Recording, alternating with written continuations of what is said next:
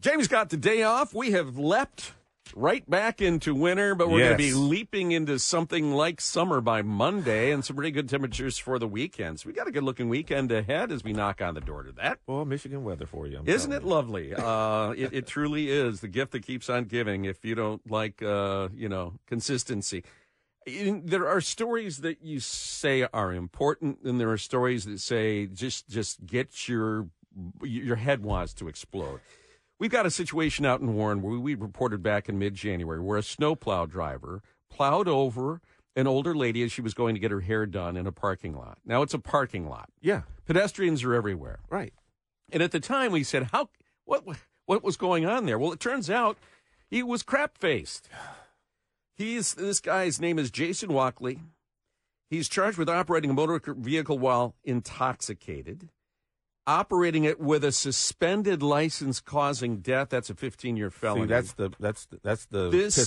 He had no business being behind. And let's face it, there are a few vehicles that can be as devastating as a snow Snowplow, yeah. You know, motor vehicles are to some degree designed with what's called pedestrian protection. Sure. Okay? That if you hit a pedestrian, there are some things that will at least mitigate the damage to the, the human that you hit. Not so with a snow plow. It's a big old blade. And this lady never had a chance. Um, his bond is set at $25,000. yeah.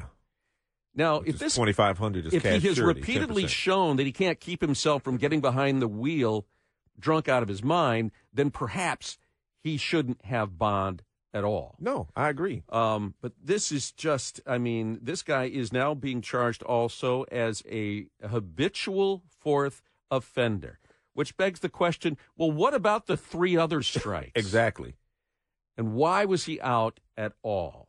And if you know, and meanwhile, this uh, poor lady's family is is mourning her loss, but um, we didn't know all of the particulars until the prosecutor rolled them out. But uh, So he has to wear a GPS tether if he gets out, if he gets out with the alcohol monitoring. so we can actually see him behind the wheel of the plow the next time. Exactly. And know he's drunk. Yeah. Um, Pete Lucido is good and whipped up about it, and I'm sure he will uh, prosecute him to the fullest extent. But it's it's just an infuriating case. And then we've got this couple in Detroit that didn't keep their three dogs locked up, causing the death of a man who was doing nothing but getting off of a bus after a work interview. Yeah. Uh, he was buying clothes. He was coming from the mall because he was buying clothes because he had a work interview the next day. Now, the owners of three dogs involved in that fatal mauling in Detroit earlier this year, they face charges. 40 year old, uh, 40 year old Roy Eric Goodman and 38 year old Trevina Goodman are accused of dangerous animal causing death following that January 29th attack on Harold Phillips, who tragically passed on February 2nd. It uh, happened, as I said, as Phillips was walking home from a bus stop from West Chicago in Longacre. He was coming from the mall. He had an interview the next day. He was going out to the mall to buy clothes for that interview.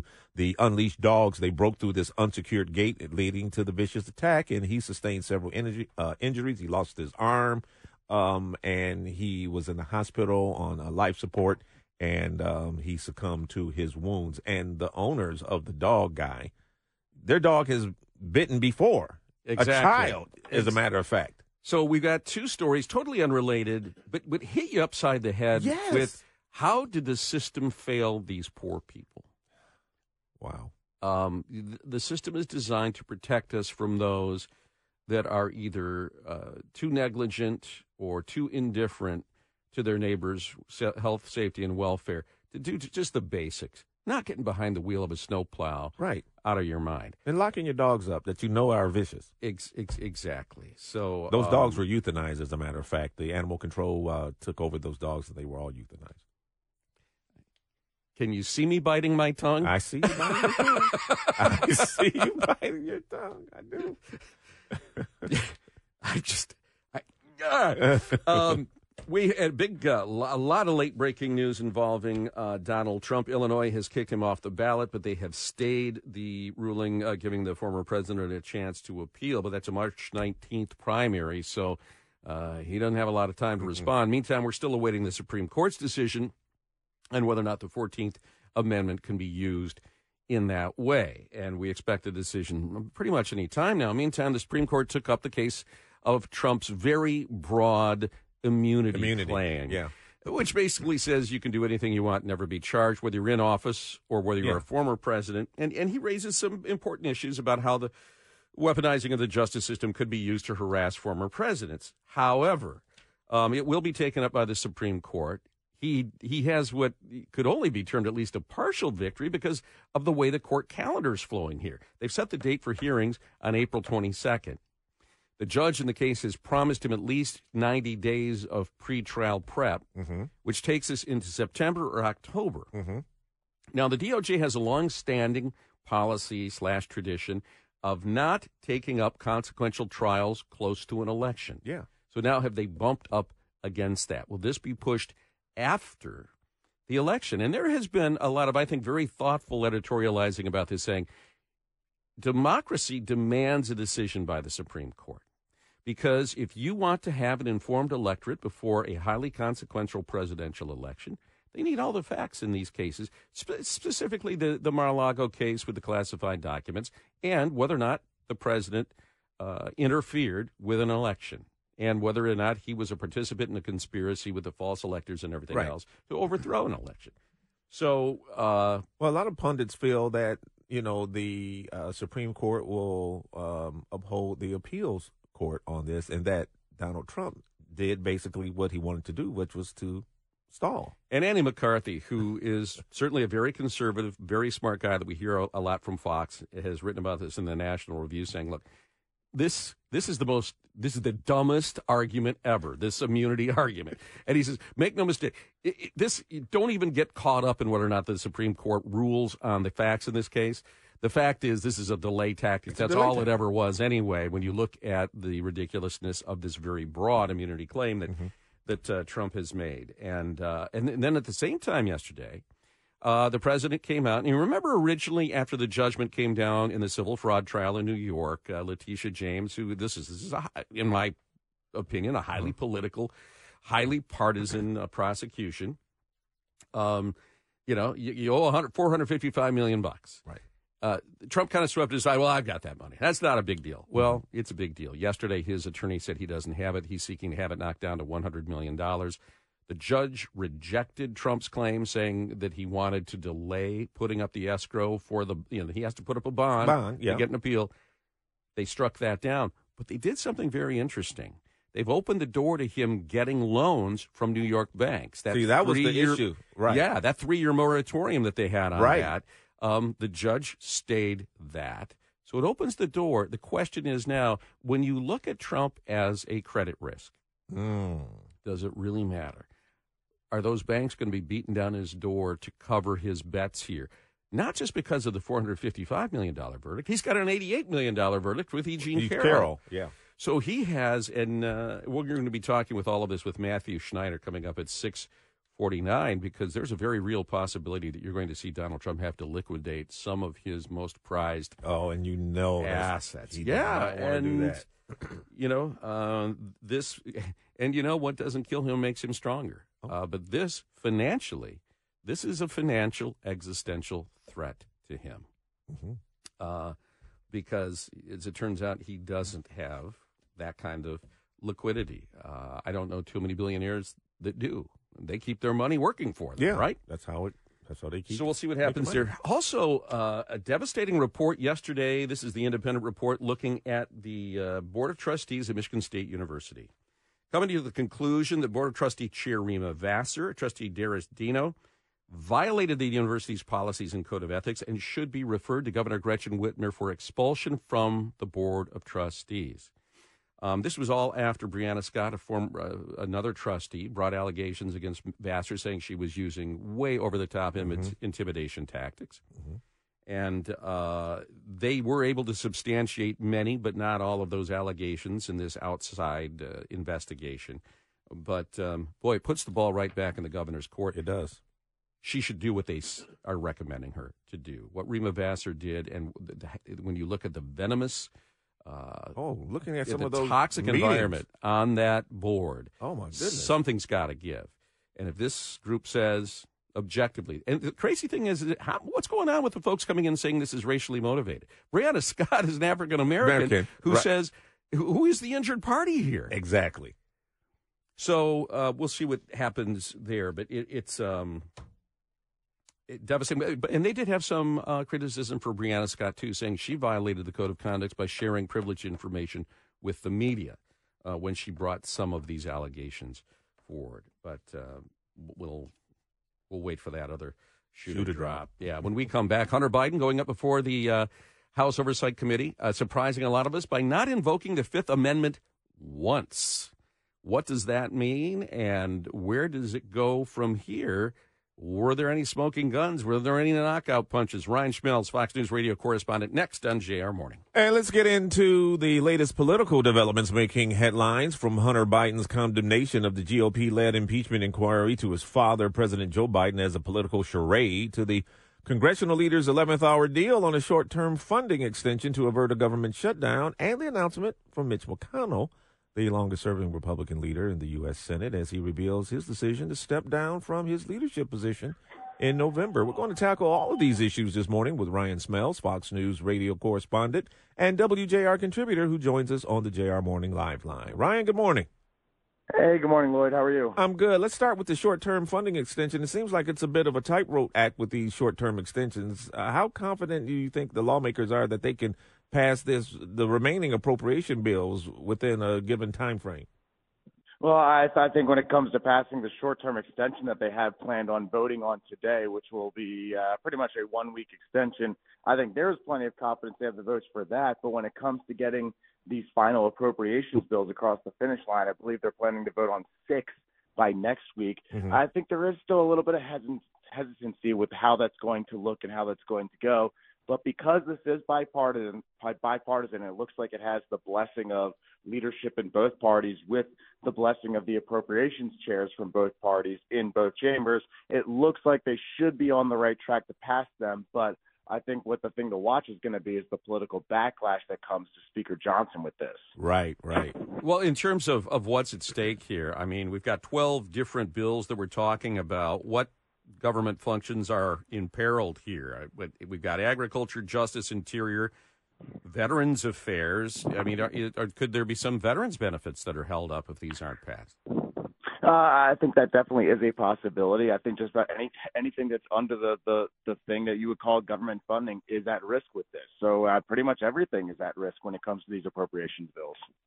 Uh, and you were talking about Speaker Johnson, as, as, we know what happened last time when you know uh, there was backlash um, with the previous speaker, and they had the motion to vacate. Is you know that's still kind of hanging over his head. That could happen again it, it, it, you can't rule it out at this point just because of the fact that this is the 118th Congress and we have seen it already happen. And certainly there has been some anger towards Johnson, or at least towards uh, leadership, when it comes to how this process has been handled. You know, you hear a lot about how uh, rank and file members were left in the dark when it came to how this government funding uh, situation went down. And I think we'll hear a little bit more about that today. But in terms of a motion to vacate, we haven't heard anybody seriously considering it just yet. But you know, if something were to happen where this process and this rollout is really testy, I wouldn't be shocked you hear the rumblings. But it seems as though uh, the personal vendettas towards Johnson are not the same as they were towards Speaker McCarthy. Mm-hmm. Somebody who voted to oust McCarthy uh, Tim Burchett has said to us over and over again that he's never been lied to by Johnson. He felt that he was lied to by Speaker McCarthy several times. In uh, in looking at the Hunter Biden testimony yesterday before the House Oversight Committee, it was behind closed doors. Yet there was the inevitable leaking by both sides. and as a media person, we say thank heaven for that. But um, as we look at this, I guess one of the interesting things that stands out, Ryan, is that in other cases involving other presidential children, we have seen them take the fifth um, Abbe Lowell, Hunter Biden, with a, a, a rather uh, interesting legal strategy. They didn't take the fifth once yesterday, in spite of some criminal exposure.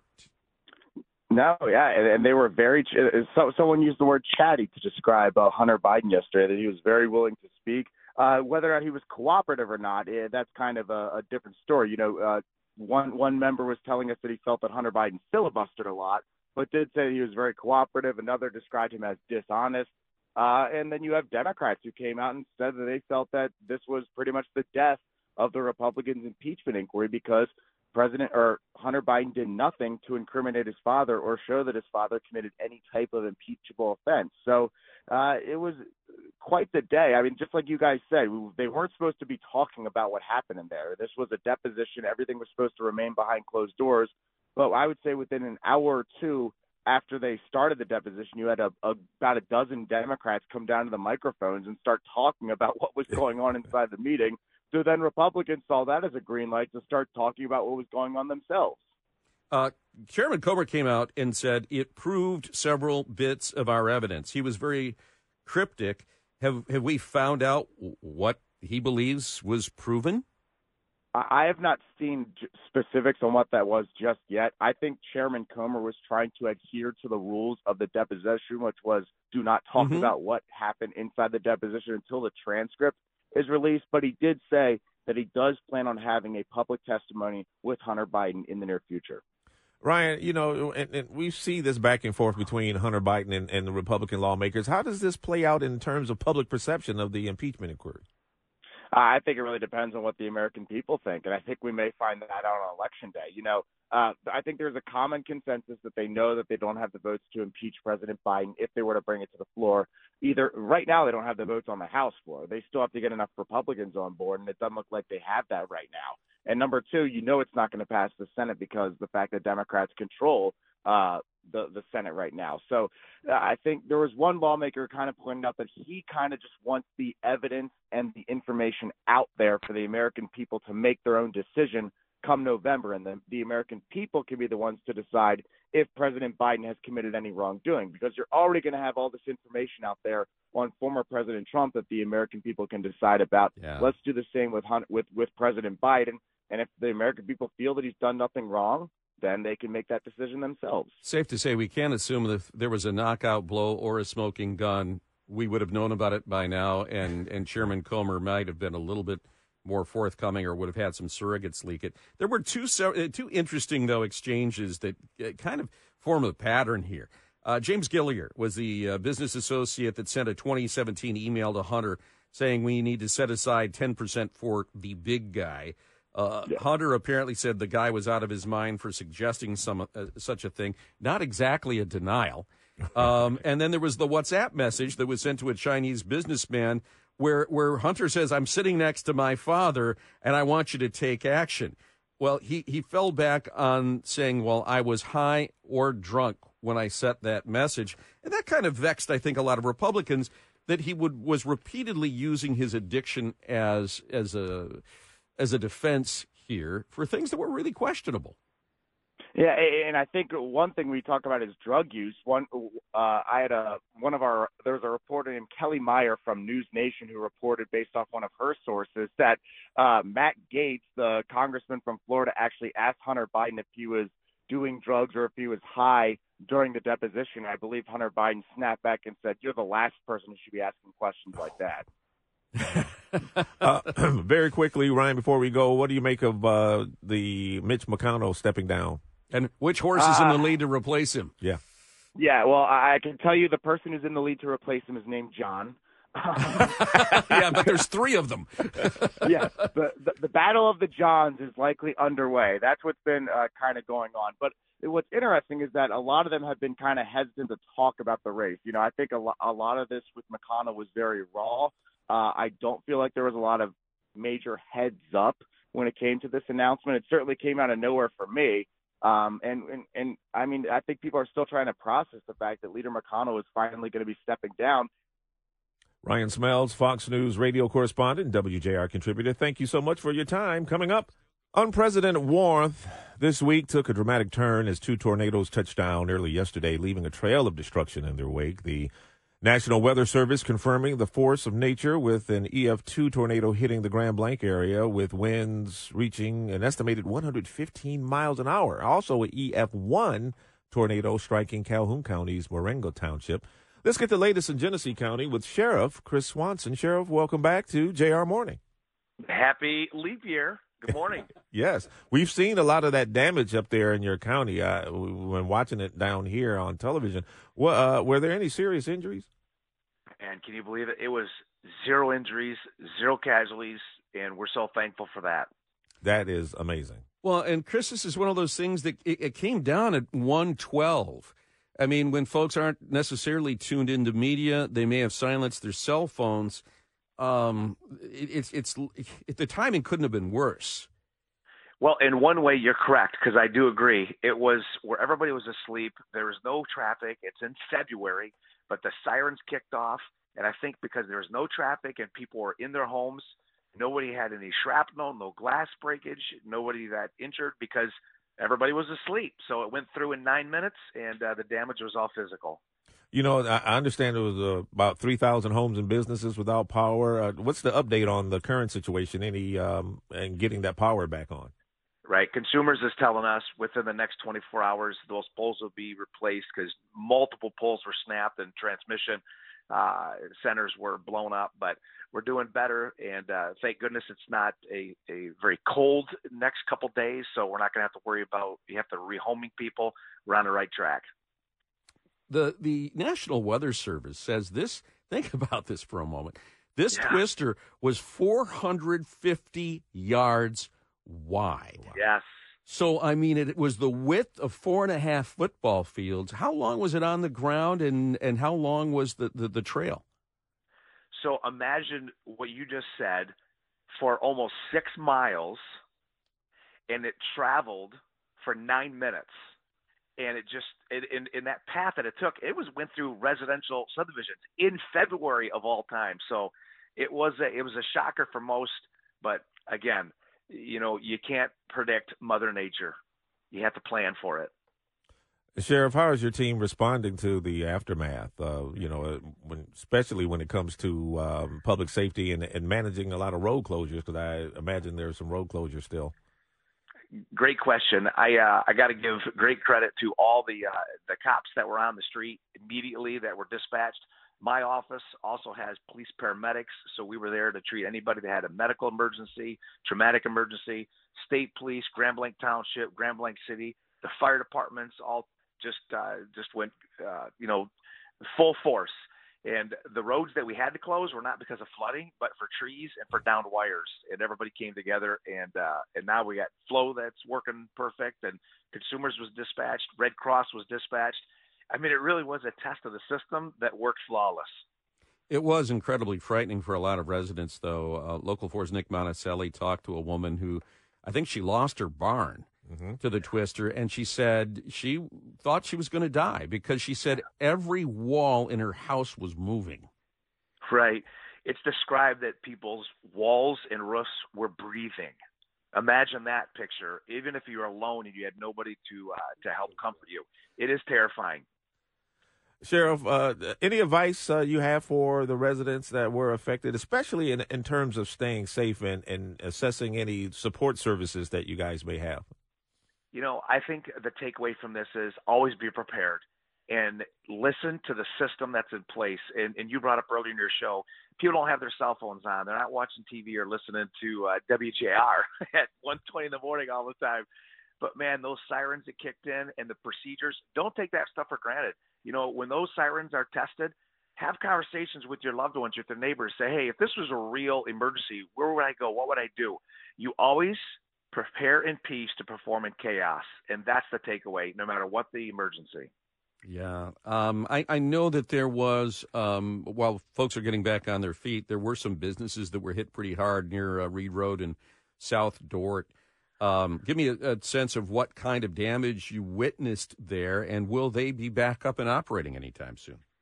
No, brother. Total massive destruction. This was a uh, a supply industrial complex that uh, it's Josh and Paper, and it's a supply company. So think of you know styrofoam containers and uh, carpet cleaning supplies. A major industry, complete loss. This thing looked like it was uh, blown up from the inside, and so again the business was closed.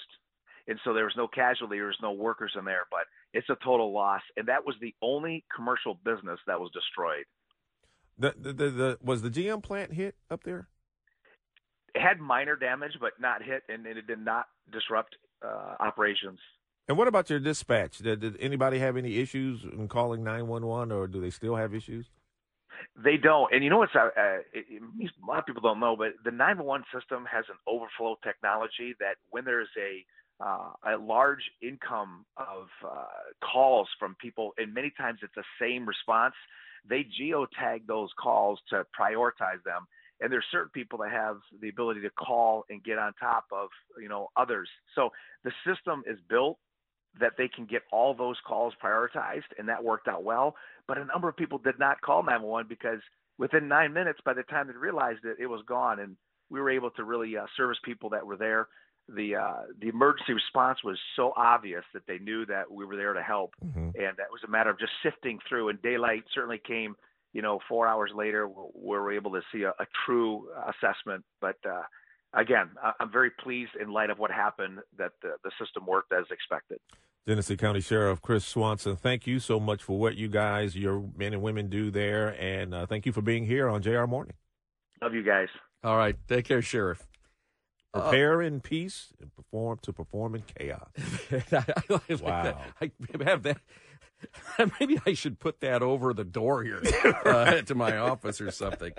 Uh, talk about preparing. We were talking about CEO blunders earlier about the, the, the guy from Wendy's coming out and saying, "Yeah, yeah we're going to test out surge pricing," and the blowback. Mm-hmm that came from that. They are now retrenching and, and saying, oh, no, we were never considering that. Well, that's like saying our CEO's an idiot, uh, which is which. Who would argue? right. Because honest to goodness, the idea that with inflation, everybody's still very sensitized to it, that you would say, yeah, we're going to gouge you when you walk in the door if it's busy. Mm-hmm. Uh, so I, I, all publicity is not good publicity. No, and and a c- couple of days ago on CNBC, Carl Quintanilla, who's one of their really smart hosts, asked the CEO of Kellogg about rising prices at the grocery store. And he said, Well, we've got this campaign going on right now where we're suggesting that to shake up the evening dinner, that folks should uh, serve cereal just to, you know, kind of have some fun and yeah. shake up dinner. And we call it give chicken the night off. Well, that was perceived by some people as saying, kind of a let them eat cake, snooty, snotty way of saying, uh, you know, we know prices are high, so you should eat cereal instead. And the the blowback on this on social media has been so big, saying that this guy is out of touch, tone deaf. Nothing directed at the decision makers in Washington who made this happen. Oh, right. Who are the architects of, of this, you know, $8 trillion bonanza that has led to inflation. Nothing, no condemnation from them. Let's condemn the CEO for suggesting something that might save people money. Yeah, and it's his product.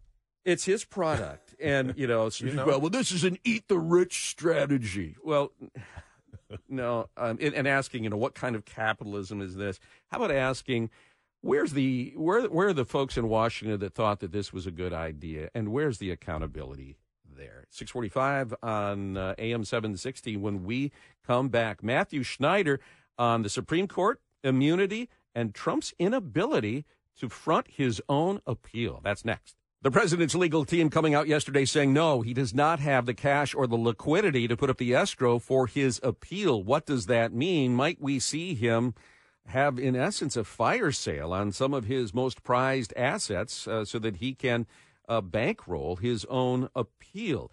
Also, the Supremes have agreed to take up the immunity question. That comes April 22nd. What does that mean for the timing of this case? And will they get it in before the election? For these and other questions, we turn to Matthew Schneider, leader of investigations and white collar defense at Honigman Law, also the former U.S. Attorney for the Eastern District of Michigan. Matthew, hello. Good morning, guy. Thanks for having me again. Good to have you on. So, just how broadly will the Supremes explore this? Will they just put it within the context of election interference, or will they ex- set some very, uh, you know, uh, expressed limits on presidential immunity. What should we expect? We should expect that they'll answer the question directly. They put that question out there to the parties about whether or not does the president have immunity, and if he does, to what extent. So they are going to answer that question. Does the president have absolute immunity from prosecution? Yes or no?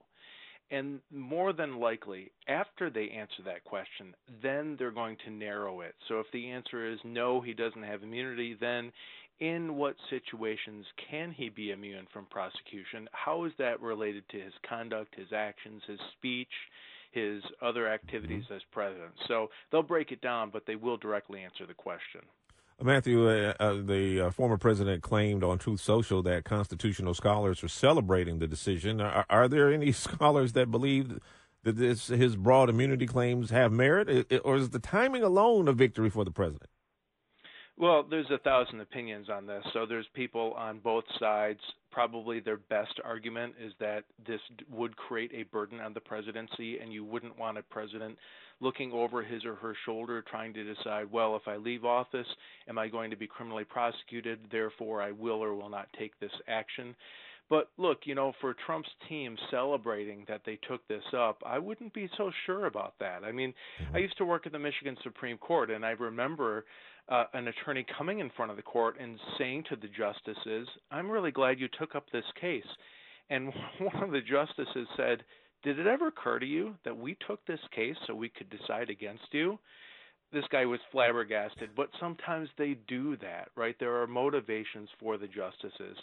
And as far as the timing, the chances of us seeing this before the election, that that's unlikely. It's possible, but highly unlikely. Well, the DOJ kind of has this tradition, or at least a policy, of not taking up politically consequential uh, actions right before an election. So even if they could get this pretrial stuff done by September, will they run afoul of that?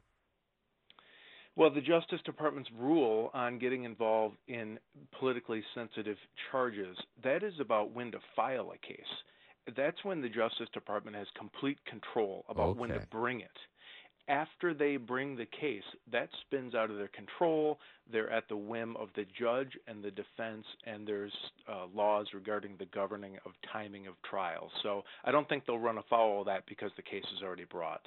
Initially, um, Matthew, the Supremes were briefed. It was February 15th, but they waited two full weeks to respond. Should we read anything into that? I would read two things into that. Number one is this isn't the most um, significant case on their docket. It is significant to us because we follow politics, but they have that Second Amendment case involving domestic violence. They have a case involving bump stocks. Those cases are also very important. Number two, I would also look at how justices take up these cases. It takes four votes to take a case, it takes five votes to grant a stay, which mm. has been mm. done effectively in this mm-hmm. case. So I would read in that maybe they had some discussions about getting that fifth vote, and it took them a while to come around to this and find a way to grant it while staying the proceedings below. In the civil fraud case in New York, $455 million judgment against the former president. He still has the 80 plus million dollar verdict against him in E. Jean Carroll. He must put up uh, a bond equal to that amount in order to move forward with his appeal. This isn't something that's directed at him. This is common policy. Uh, he initially swept away any concerns about his ability to cover the bond requirement. Now his team has gone in and requested a $100 million to cut it by 75%. Um, it doesn't look like that they're going to grant that. What kind of jeopardy does that put the Trump financial empire in? Uh, it puts them in a lot of jeopardy. However, Donald Trump has faced a lot of legal jeopardy in the past, including bankruptcy, and he's used the bankruptcy laws to protect himself, and he's done that quite effectively. In this case, it's not that he can't appeal. He can appeal his case. The issue is whether or not he can come up with enough money to stop the proceedings below so he doesn't have to pay the collections. And now, with the judge saying you can go to New York banks, he could put together a conglomeration of different banks. He's certainly not going to get it all from one, but he has more options. He also has access to foreign capital, as I've said before on mm-hmm. your show. So you know there are still people who will lend to him, and so. And but will so they view him as a good risk? As a risk, right? Right, uh, precisely. Um, he he has properties all over the all over the world, however, and whether or not he's a, a good risk in New York City, you know, he has these golf courses in different countries. He might have he might be a good risk in other places where they will lend him money. So he does have options available to him. Let's. I want to ask you about Hunter Biden. You know, he's answering all the questions. Didn't take the fifth in his appearance before the House Oversight Committee. Were you surprised by that, or how would you interpret the decision to uh, accept, uh, you know, some legal peril? I was not entirely surprised because he's charged related to guns and uh, you know drugs and taxes. He's not effectively being questioned precisely about that. He's being questioned about business operations. And look, I as an attorney at Honigman, I've put witnesses in front of the House uh, committees before, and I've always brokered an agreement ahead of time. Here are the questions. Here are the parameters if you're not willing to stick within those parameters, we're out of here. And if Hunter Biden, I'm sure his lawyer brokered something like that, mm-hmm. and the agreement would have been if you start talking about my federal case and guns, we're done. And there's no reason for the House committee to not follow that because they want to answer the ask the questions right. about the business operations. Matthew, thank you so much. We appreciate your insights. A lot of activity, and we'll uh, wait that April 22nd hearing and the public hearing for Hunter Biden, which uh, hasn't been scheduled yet. Should be interesting. Likewise. Thank right, you. Take care, Matthew Schneider, Honigman Law. New poll dropping about Michigan and uh, battleground states. Oh, good morning and happy Thursday. Good morning. And welcome, welcome back to winter on this leap day 2024. So we're going to leap into winter for a day. Yeah. And then leap into spring and then kind of summer by Monday. It's Michigan. Yeah. I'm getting whiplash. Welcome uh, to Michigan. Weather whiplash. Uh, but yeah, you're going to need to bundle up the kids. Uh, temps in the lower 20s to start your morning. Uh, anyway, getting back to this Bloomberg Morning Consult poll that dropped, and this was covering the battleground states Arizona, Georgia, Michigan, Nevada, North Carolina, Pennsylvania, Wisconsin. Uh, the uh, Donald Trump holds a lead over Joe Biden in all of them. Uh, where his lead is the narrowest is in our state and Wisconsin which means, again, it just brings into focus that Michigan will likely be the most consequential state for the November election, mm-hmm. and that this may be determined here. 35% of voters said the economy is the single most important issue when deciding how to vote, but that's down from 39%. Uh, and an increasing number of voters are citing immigration. So as inflation gets a little more tamed, as our anger about it cools just a little bit, we're turning our attention to, to other things. And today, where's the president? Where's the former president? Uh, they're they're not going to collide at the border, but they'll be no. what within a couple hundred miles of each yeah, other. I think one border like uh, there were like 500 captures in a day, and the other one there was 12. So uh, Biden's going to be at the one where there was 12 claiming victory.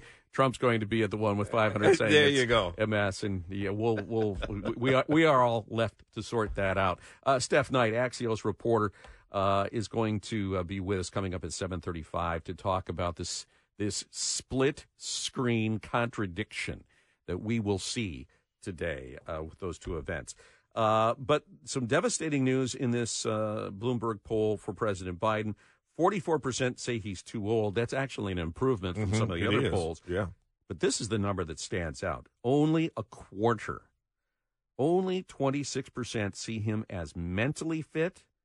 19% perceive him to be in good health. Yesterday, we saw the White House oh. physician come out and say he's in fine health for an 80 year old man leaving unanswered the question do we really want if he's in good health for an 80 year old man god love him yes but does that mean that we want an 80 year old man running the country um, and uh, there is a plurality of swing state voters that see trump as dangerous but a man that's mentally unfit i would argue is also dangerous uh, th- that 3 a.m. call, RFK mm-hmm. Jr. was bringing that up yesterday, right. and uh, he seems to, there's some momentum there.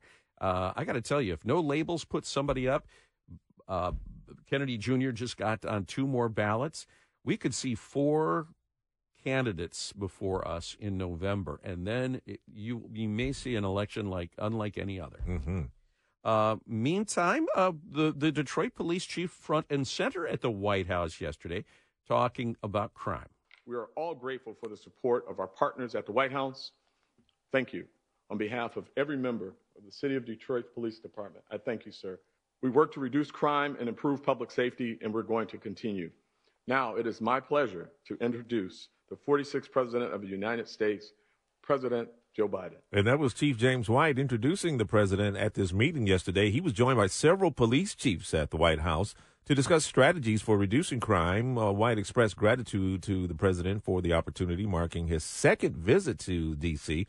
He highlighted Detroit's success in lowering crime rates, citing an 18% reduction in homicides, lowest since 1966. He credited increased resources, staff, community collaboration, and funding from the president's American Rescue Fund. Now, acknowledging the challenges in law enforcement, Biden emphasized the importance of the role uh, of the role of those police chiefs. White stressed that the fight against crime is ongoing despite uh, progress. We're not taking a victory lap yet. He says there's still a lot to do. Reflecting on his journey from humble beginnings in Detroit, he expressed hope that his family would be proud of his accomplishments and that he was at the White House speaking with the president. I'm proud of his accomplishments. We are all proud of the chief. Uh, I, I, and here's interesting though. Let's be clear here. He was cherry picked. There aren't many big city police chiefs that can make the statements that he made yesterday. That is correct. And in this election season, I wouldn't call him a prop because that would be disrespectful to him. No, yeah. Because his story is legitimate. It is. And the statistics he quoted were legitimate. But there are a lot of other cities, and this will be a leading issue in this November election. Crime is big. Crime uh, is big. Yeah. A de escalation of prosecution. And, and we should also point out and I don't know if he did this, but he has a very good partner in prosecutor Kim Worthy. He does, not only in prosecutor Kim Worthy, but also in the uh, U.S. attorney as well, Dawn Ison as well. Good point. Excellent point. And the chief will be with us, uh, guy, at eight forty nine, and he'll talk more about what happened at the White House yesterday. Yeah, you know what? He could maybe he could go down to Chicago and give them some tips down there, uh, or San Francisco. Francisco, right? Uh, lots of places that are struggling with this. Maybe up to New York. I was going to say uh, New or, York. You know, maybe Kim could go up there and talk to Alvin Bragg. That'd be even better. um, some devastating news out of the Middle East this morning in Gaza: seventy-seven Palestinians killed, 250 wounded. This was a group of civilians that came under uh, an Israeli air attack as they waited for food at an aid station. Uh, this is according to Al Jazeera. Uh, Save the Children, which is a uh, an NGO uh, charitable group, says the world quote is witnessing mass killing of children in slow motion in Gaza. We defend Israel's right to defend itself, um, but it, this was a, a terrible miscalculation. it Um, was. if, the, if that these folks were targeted, and we look forward uh, to learning more about what happened there. This wasn't an errant missile, No. as we've seen before from Hamas. Uh, this was, uh, by uh, all accounts, uh, an Israeli attack. Um, interesting story coming out here. We we got to get to business beat, but 5,500 family properties in the city of Detroit owned not by absentee owners, but by families. Inter- intergenerational properties um, have unclear titles. Their their title is clouded. It may make it difficult to sell the home. Um, it may, t- puts their ownership of it in jeopardy. 5,500 properties in Detroit with a value of $268 million. This is a big story that's not getting a lot of attention Right. but it's uh, it is uh, a, a, I mean, if you're one of the think of the desperation. If you're one of those families that your most important investment, something you've had in the family for years, uh, You you, may not be able to prove when push comes to shove. And this is because some title companies have been uh, unreliable, uh, have have been fly by nighters, and then we've got some fraud out there. too. Yeah, a Detroit woman entrusted with overseeing a home ownership program aimed at preventing foreclosure. She now faces federal charges for her, her involvement in a property theft scheme. She's 60 year old Zena Thompson. Uh, she was indicted by the U.S. Attorney's Office for her role in stealing 30 properties across Wayne County. As the former director of home ownership programs for the United Community Housing Coalition, a nonprofit assisting low income residents, she abused her position to orchestrate the fraudulent transfer of properties. sticky fingered bureaucrats Oh, that uh, get in there and betray the trust, and and uh, will await her prosecution. Yes. Uh, time for WJR's Business Beat. Let's check in on the entrepreneurial, tech, and startup sector of our economy. It's brought to you by shelving.com. We rack your world. Here's Jeff Sloan, President and CEO of Startup Nation. Good morning, Guy, Lloyd, Jamie. While we are all generally aware of the power of coupons to drive consumer engagement for businesses, a new study from Active Campaign provides key insights into what's important to consumers when it comes to coupon promotions. First, 64% of consumers indicate a willingness to subscribe to promotional emails in exchange for receiving a coupon. And email just so happens to be the most preferred way consumers want to receive those coupons. 77% prefer email as the channel for receiving coupons. Now, shoppers are most likely to use coupons in the following ways. First, they want free shipping. 73% indicate that's the most important use of a coupon for them. Next, a percentage off the retail price. 64% want a discount in effect based on coupon usage. And 16% want coupons in the form of buy more to save more. Now, what's a fair coupon expiration date? Well, 10% of consumers say they want the expiration date to be one week from receipt of the coupon. 52% want a month from receipt of the coupon, and 28% expect a year. Now, we all know the power that coupons can have in driving consumer engagement for businesses, ultimately leading to more sales. Of course, while it cuts into margins, coupons can be used as loss leaders very effectively that help businesses create new customers that they can engage and re-engage over time. Looking for new ways to incentivize consumers to sign up to your e-newsletter, for example, or to receive email promotions from your business? Put the power of coupons to work. I'm Jeff Sloan, founder and CEO of StartupNation.com, the source for everything you need to start and grow your own business.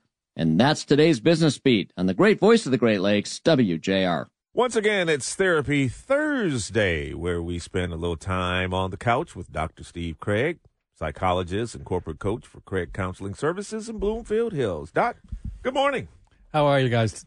We're good. We also want to welcome Jamie. Uh, is on a bit of a break. Yes. and so we welcome in Renee Vitale because heaven forbid this should be an estrogen-free zone. they won't let us just run free by ourselves. No. We need to know. Yeah, us boys, you know, together. I'm going to try ourselves. for Jamie because I know her her record's impeccable. She- so far, she's uh, she's it's 2024 has been is, is, is better than the Red Wings or the Lions for her. It's pressure on you. you Yeah, have to no save pressure. Us. You're saving us. Okay. Dr. Steve, a year ago, I got promoted to be a manager at my company, and I've made tons of improvements in my department over that time. But I just received my first evaluation, and it was so negative that I'm on a performance improvement plan and may lose my job. My, my department did very well financially this past year on my watch, but apparently many people are complaining about how I treat them but I was given a dysfunctional team filled with a lot of low performers and marginally competent employees. I've had to regularly call out my people for their poor performance and have publicly put a few people in their place. They tell me I need to respect them more, but they show up late, fail to follow through, lie, and do the bare minimum to get by. That is disrespectful to their coworkers, the company, and to me as their boss. They need to be put in their place, and they needed someone strong enough to put them there.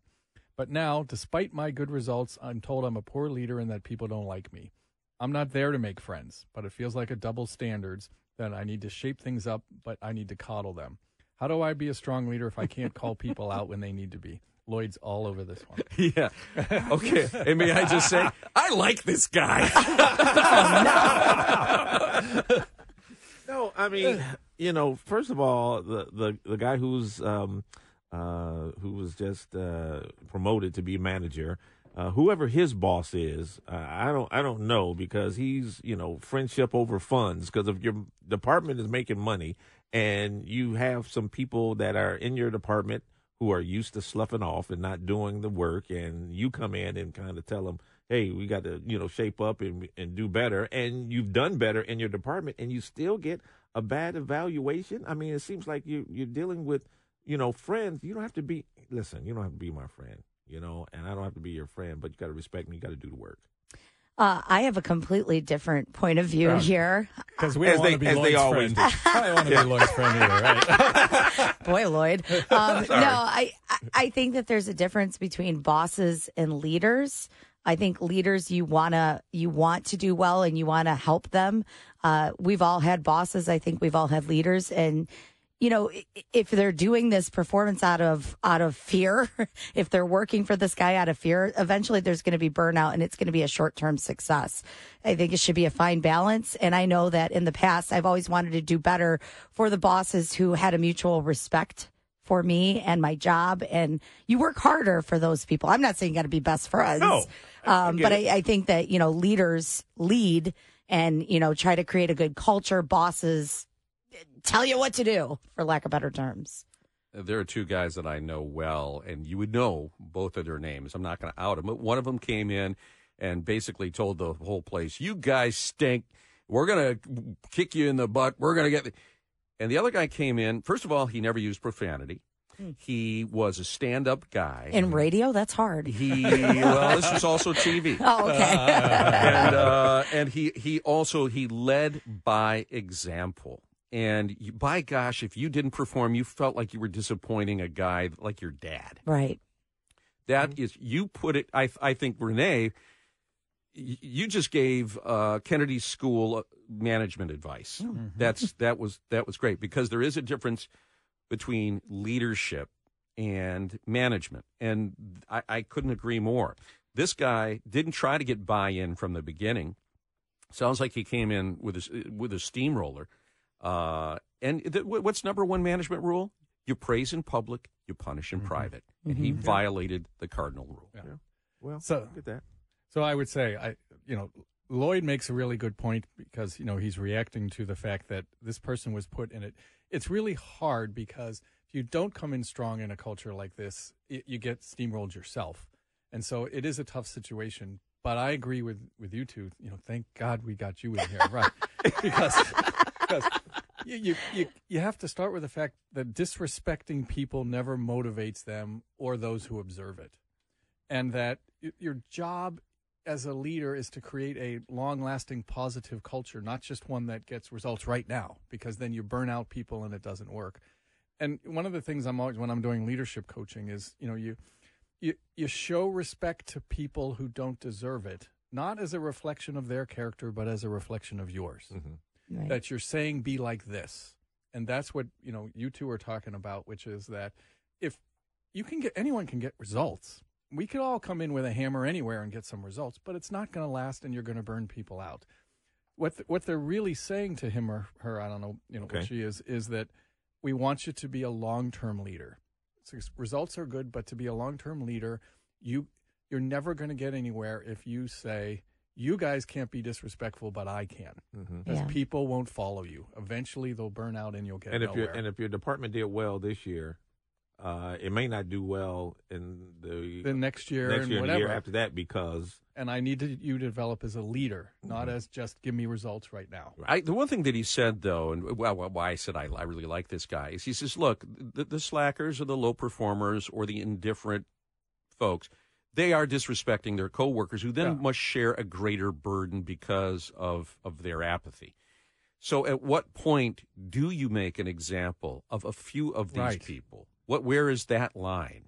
And and that's the art of leadership and even coaching people to be leaders is there there's a fine line there between you can be too nice and no one respects you and you can be too mean and no one respects you. Like how do you really get across? And that's what I think they're trying to tell this person is that you have to find that line. Don't just focus on results. Focus on being a leader, getting people on board. And Dr. Steve, do you think that you can evolve work ethics in certain people that are slackers with having that type right. of leadership? Right. You're, if you show them, your job is to show them how to handle problems with dignity, maturity, and professionalism. And and when you do that, it will slowly rub off on them, and you can teach to that and you might not have the best results the first year, but over five years, mm-hmm. you're going to really create a team that everybody wants to be on. You know, I see Nick Roddy listening carefully and good because he's such a screamer and he's such a scorched earth guy. Uh, no, he's he, he he's that guy that leads by example. Um, Doctor Steve, thanks so much. Good stuff there, Renee. Yeah, thank, thank you. you. Renee. Yeah, and, no and, we do want to be Lloyd's friend. We, I, I, I, I like Lloyd still. Yeah. it's going to be a split screen moment today. Both the president and the former president going to our country's southern border.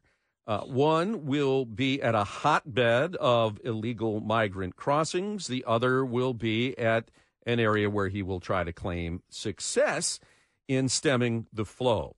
There's a certain amount of disingenuousness on all sides here. Stef Kight is covering it for Axios. He's one of their lead political reporters there, and he joins us live on uh, JR.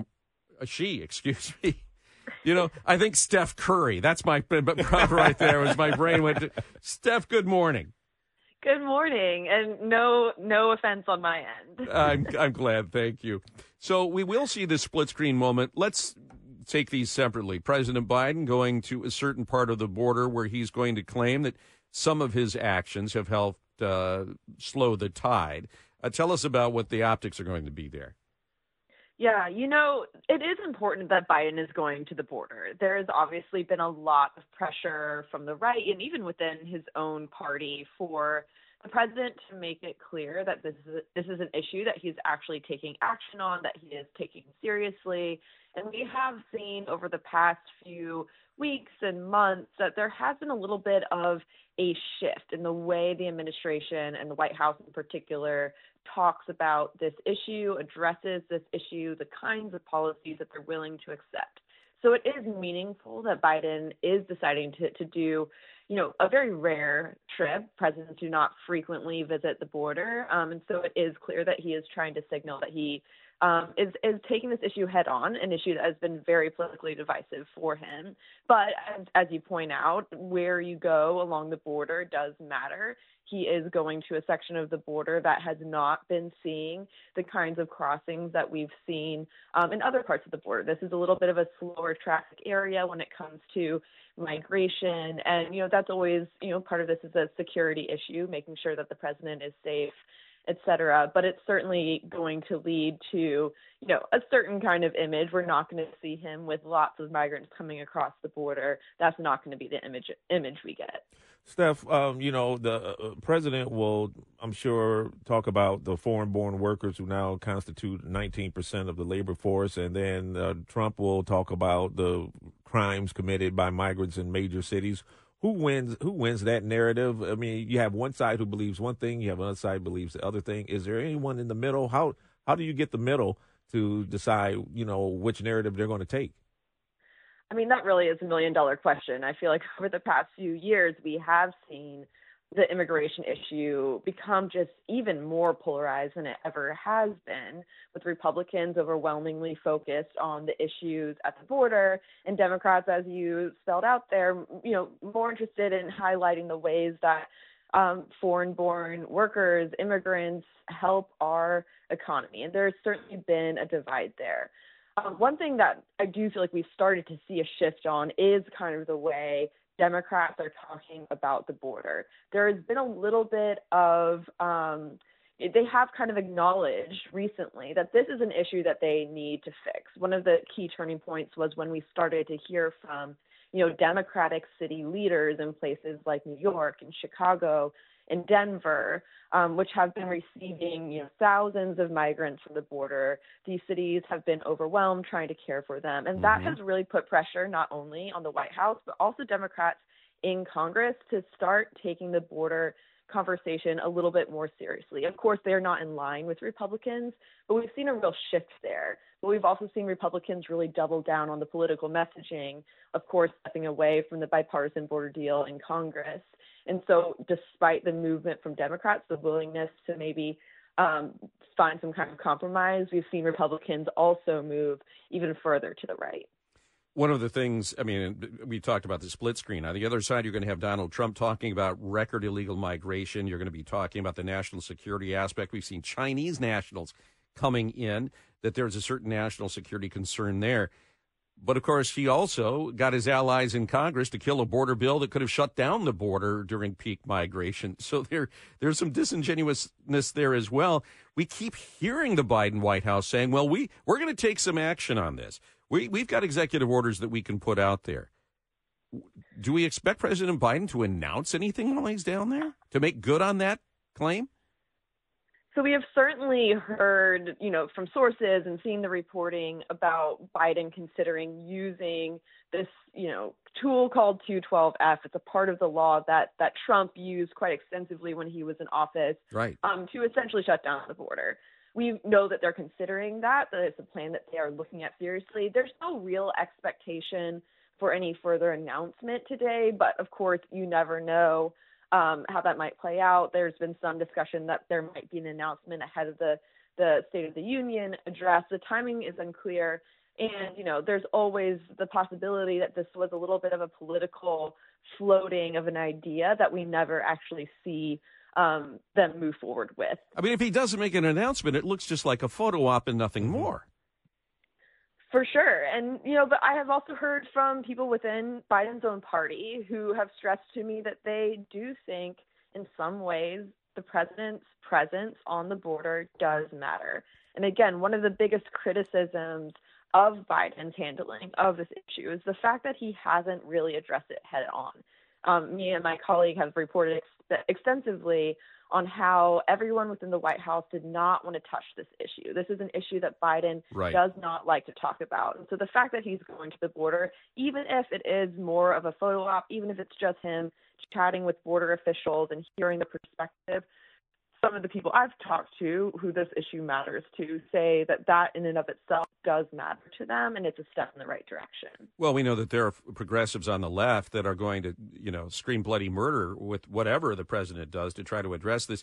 I've got to ask you that there is, as you point out, along with your colleague Hans Nichols, um, is is that there is a there is an economic uh, component to this. We've been struggling with inflation an increased labor. Sh- I mean, and this is not a popular opinion with a lot of people, but that increase in our labor force that comes from overseas does help ease inflation. It's more people producing, and and while it can be a burden, certainly on municipal resources, there is a uh, certainly a, a a benefit to it.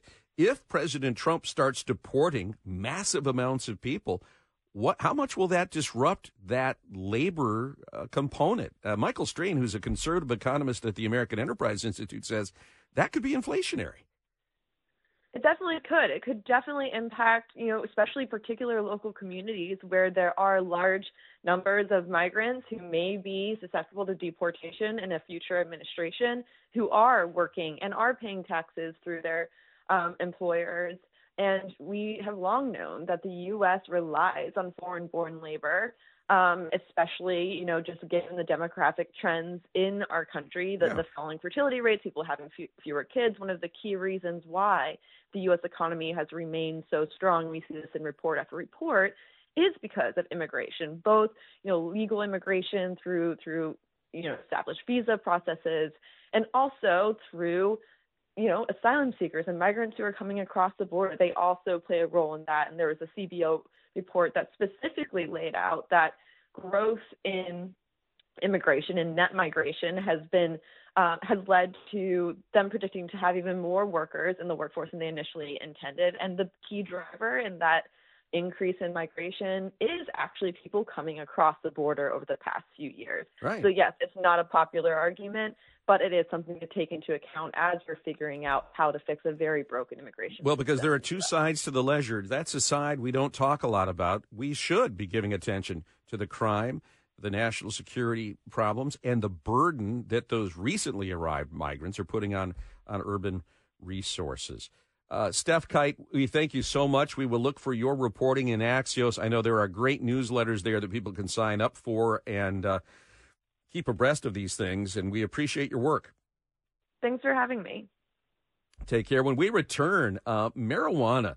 You know, there's this kind of an idea that now it's legalized, that it's very benign, that it's not a health risk.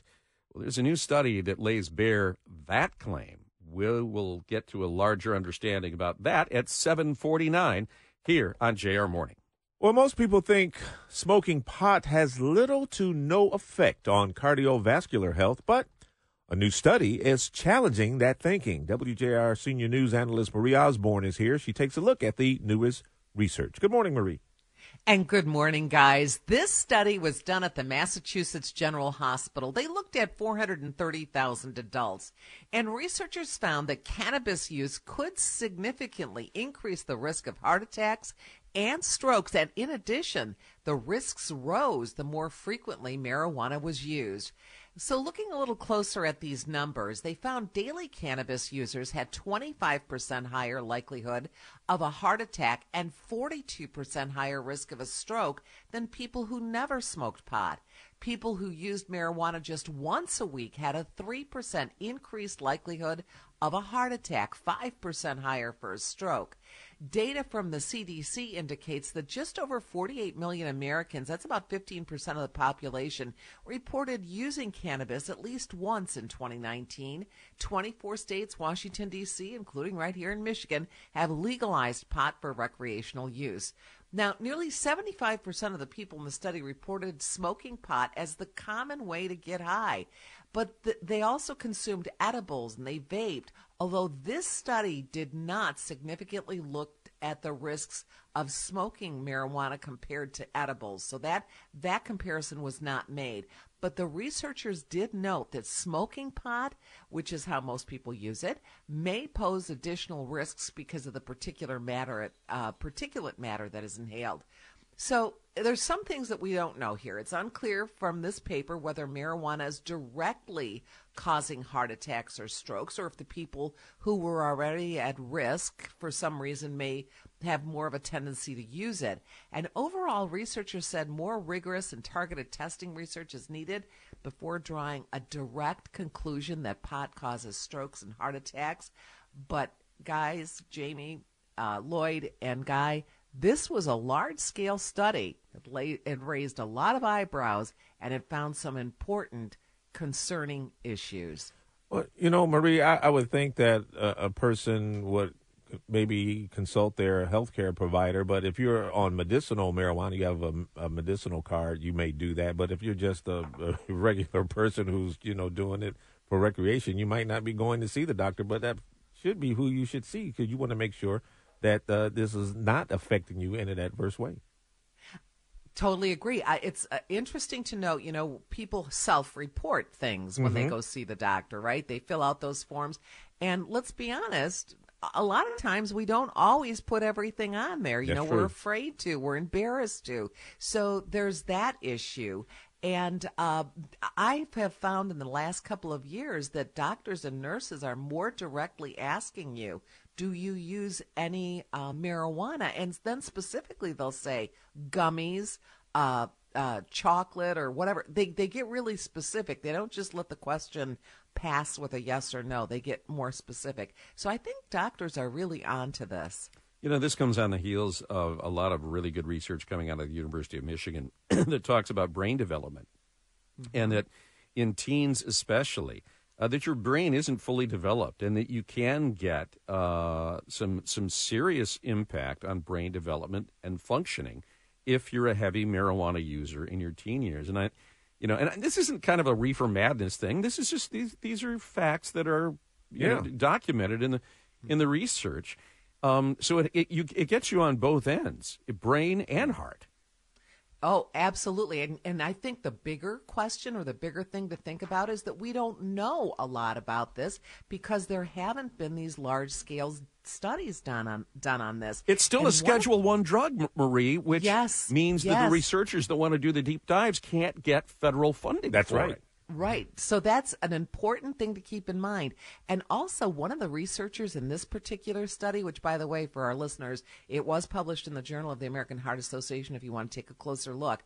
But one of the researchers said, I think what we're looking at here is what we were looking at back in the 50s and 60s with cigarette smoke. And we were saying, oh, hmm. or, or, cigarette use. Oh, it looks dangerous, but we're not really sure. So, and then remember what happened with cigarettes. Mm-hmm. We, we learned so much more about them. So they're saying I, they're, we're almost on the dawn of really understanding the health impact of marijuana.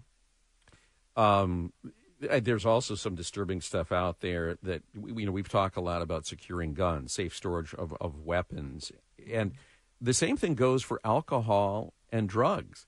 that we're seeing an, an increasing prevalence. Where I think 25 percent of parents reported that they have these things in their home, Mm-hmm. but they really don't secure them. And kids are curious.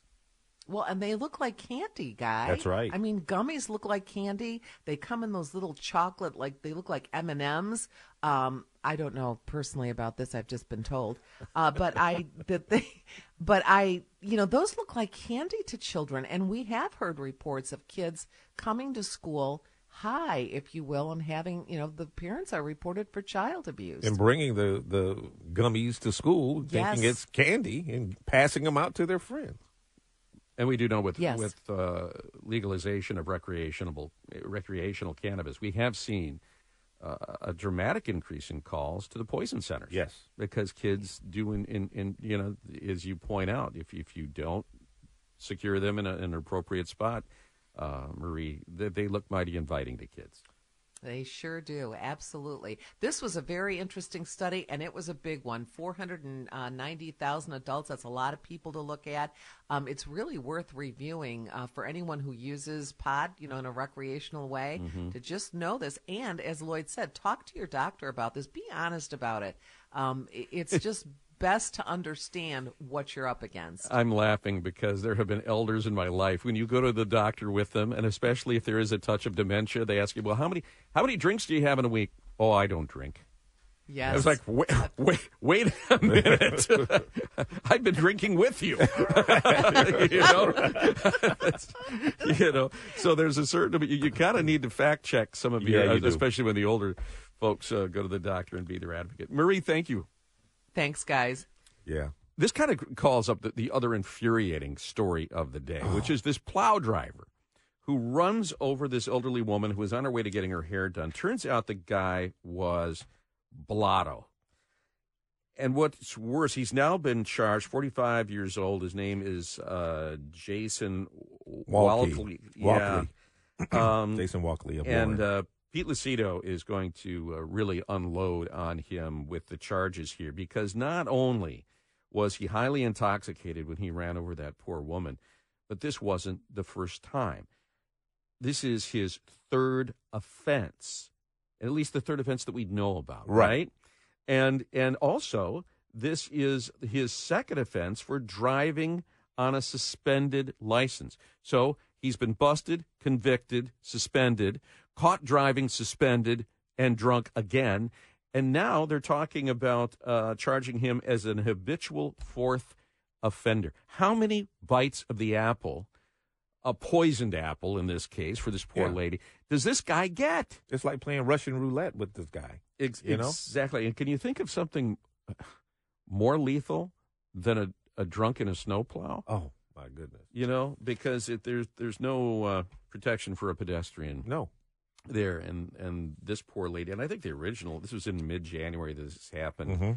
and uh, I, he did stay at the scene, I think, and and uh, but the. Lucido said, the tragedy deepens with each offense, underscoring the urgent need for accountability to protect our communities from such reckless disregard for human life. Amen. Uh, we'll continue to follow that case for you. And when we come back, we'll have the other big stories of the day, including uh, the immunity case going to the Supremes.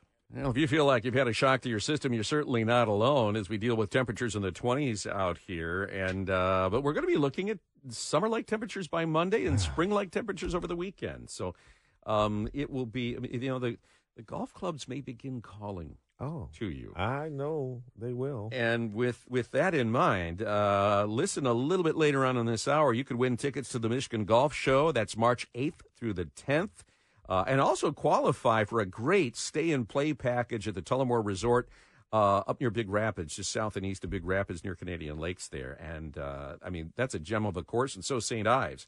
And uh, this stay and play package will give you uh, access to both and a two night stay. So that's coming up. Don't call yet. We'll give you a cue to call a little bit later on in the program this morning. Uh, former President Donald Trump being dealt a blow.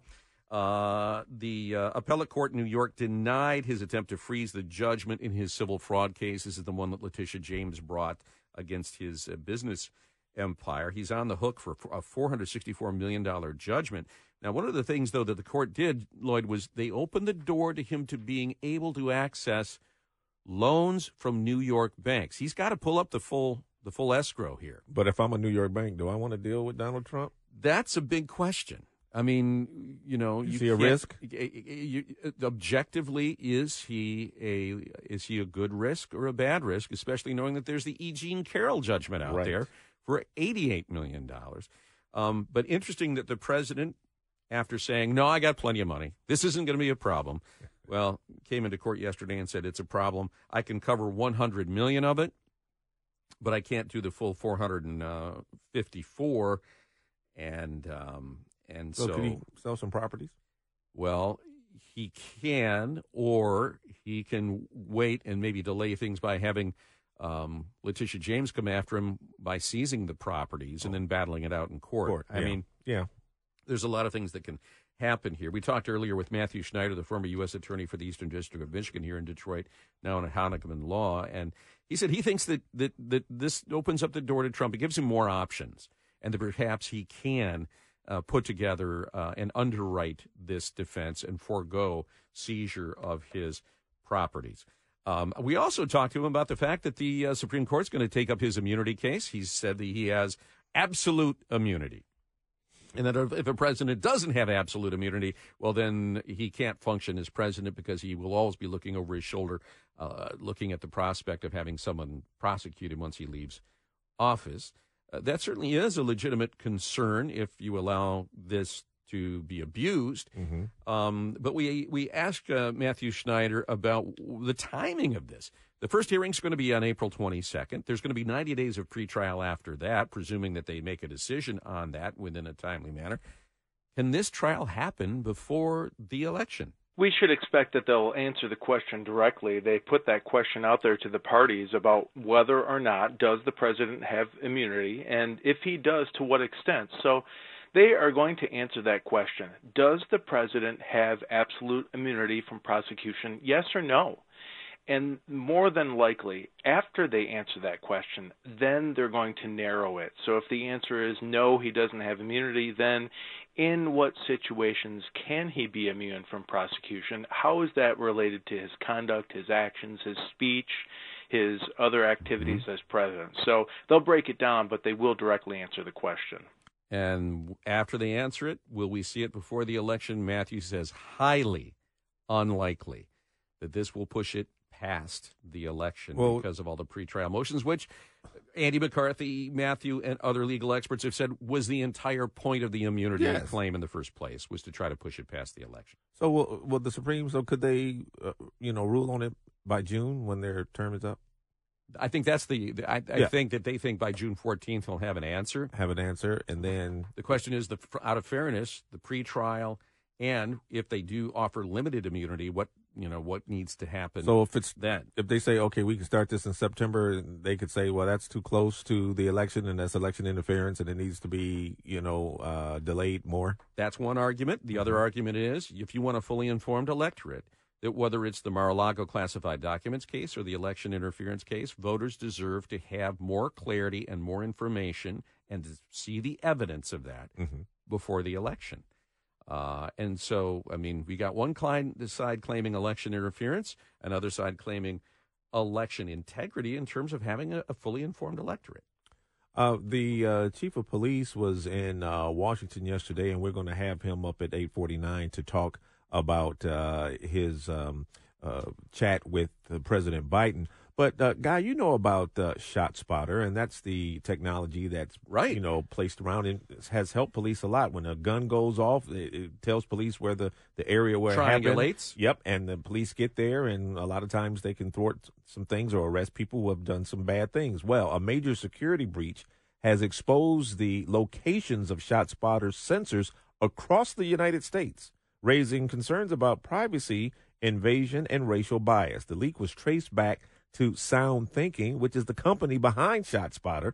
And it has ignited controversy over the accessibility of sensitive surveillance data. Critics arguing that the technology, predominantly deployed in low income and minority neighborhoods, exacerbates issues of racial profiling and violates civil liberties. Detroit's Board of Commissioner member Willie Burton applauding the transparency brought by the leak, denouncing the technology as unconstitutional and ineffective in saving lives. Despite the revelation, Detroit police reaffirmed that their deployment strategy and citing contractual agreements with ShotSpotter. However, Skeptics question the allocation of funds, suggesting alternative investments in community engagement and crime prevention. As that debate unfolds, SoundThinking is pursuing legal action against the perpetrators of the data breach. And when we talk to the chief, I'll ask him uh, what he thinks about this. There's going to be a public meeting today at Detroit Public Safety Headquarters at 3 o'clock to talk more about this. This is so tiresome and that leak was was strategic. It's designed it to try to do this. And why are we more concerned about a very limited and very narrow civil rights issue instead of the very basic right to be feel safe in your home? Yes. Why are we constantly more concerned about uh, these theoretical racial profiling issues and not the very real threat that people face in their homes. Exactly. So you don't have the sensors there. People, you know, there's shots being fired. Nobody knows. Nobody's calling the police. Nobody's calling 911 because they don't want to be involved. But ShotSpotter is actually letting police know here, there's some gunshots here. You need to go check it out. Yeah. You're putting people's safety in advance of, of what is a very dubious complaint. Yeah. So, um, I, I, hope they push back hard on that. And and uh, you know the, the other thing is is knowing where they are. Are they worried about sabotage? That's another thing. You got to worry about that too. Uh, you know, keeping those sensors safe. People could go and try to sabotage. People who are against it, they could try to destroy it. Yeah, I mean, there's a certain I wouldn't call it terrorism, but there's a certain mischief yeah. that could come about as as a result of this, uh, based on I think a lot of misguided notions. Yes, there. Uh, Hunter Biden going before uh, the House Oversight Committee. Very interesting. I mean, he's got a lot of legal exposure here, and yet he did not take the Fifth Amendment. We have seen other presidential children do that when they've been confronted with some uh, questions, of thorny questions that have been asked. Uh, but I got to tell you, what he did do, and it's really kind of a Fifth Amendment thing, but it's a different kind of alibying, is that when he was asked about the WhatsApp um, post that he put out there saying uh, to a Chinese business associate, My dad is sitting right beside me. We need action on this now. Well, doesn't that insist that your dad was actively yeah. involved in your business? He says, No, I was really drunk and really high when I sent that out. This kind of like it's it's a it's a the dog ate my homework kind of an excuse, it, it, and apparently he defaulted to that a number of times during his questioning. A lot, you know, we don't know a, a, lot of what happened because this yeah. is behind closed doors. Uh, but according to some in the room, this was a repeated uh, excuse that he used. Uh, he also discredited the business associate who said that they were setting aside 10% of the proceeds for Joe Biden, referring to him in an email as the big guy. He said that uh, that guy was out of his mind for making such a suggestion. He reiterated that his dad didn't have any uh, direct connections to his business nor indirect connections. Um, and at least for the moment, the House Oversight Committee has not, they don't have their smoking gun. So are there more witnesses down the line? Well, that they the, think they will get us. The next gun? round of this is Hunter Biden testifying in public. And uh, oh. uh, you can spell circus with a capital C there because we know there there may be yeah there there may, may be some uh, legitimate information gained from it, but a lot of it is going to be a lot of posturing and a lot of flogging. Yes, uh, and uh, and heaven knows there will be far too many politicians on both sides trying to make themselves heroes out of this by uh, by a lot of posturing. Uh, by the way, a little bit of accountability coming down for a married couple that couldn't keep their dogs under control. This horrible case for a man uh, they're going to face some serious charges there. This couple that uh, in the t- horrible mauling that killed yes. a father of, I think, uh, four, I believe, father of four yeah. children. Uh, when we come back, we're going to be talking uh, about the uh, the call for greater enforcement at the border. This, as both the president and former president will be making their own separate split screen appearances at our southern border, claiming that they are enforcing uh, against illegal immigration. We'll get a great perspective on that next at 819. You know, eh, check out your lawn right now. The winter was pretty kind to us, but if you still see winter kill, if you still see uh, snow mold, things like that, chances are your lawn was not prepped and ready for winter. Mine was, and uh, that's not any credit to me. That's all credit due to Natural Way Lawn and Tree Service. Their motto: "Get green and stay green." And by golly, it did, even during the winter. Um, right now, if you purchase a full lawn program, you get a really good deal. Free grub control. And we know what a mess they can make of the roots of your lawn. You got to mention my name, though, Guy Gordon, WJR, to get that. And you will save green when you prepay. You need to call by the end of next month for that early bird discount. Why do I love Natural Way? Well, for one thing, they treat my lawn like it was theirs. Uh, I have one guy coming uh, that takes accountability for what's happening on my lawn. My very own specialist who gives me a custom tailored solution to all the very unique needs that my lawn has. And no lawns are exactly the same. They're a wonderful, locally owned company, and they've been doing this for 30 years. Uh, fewer chemicals, environmentally sound practices. You don't need to worry about the dog, kids, or grandkids going out on your lawn after an application. Call them today. 888 Get Green. That's 888 Get Green and stay green with Natural Way. It will be a split screen moment with two uh, desperately different narratives on what's happening at our southern border. President Joe Biden going down there, visiting a place where there has been relatively few illegal crossings. Former President Donald Trump going to an area that is basically a superhighway for illegal immigration.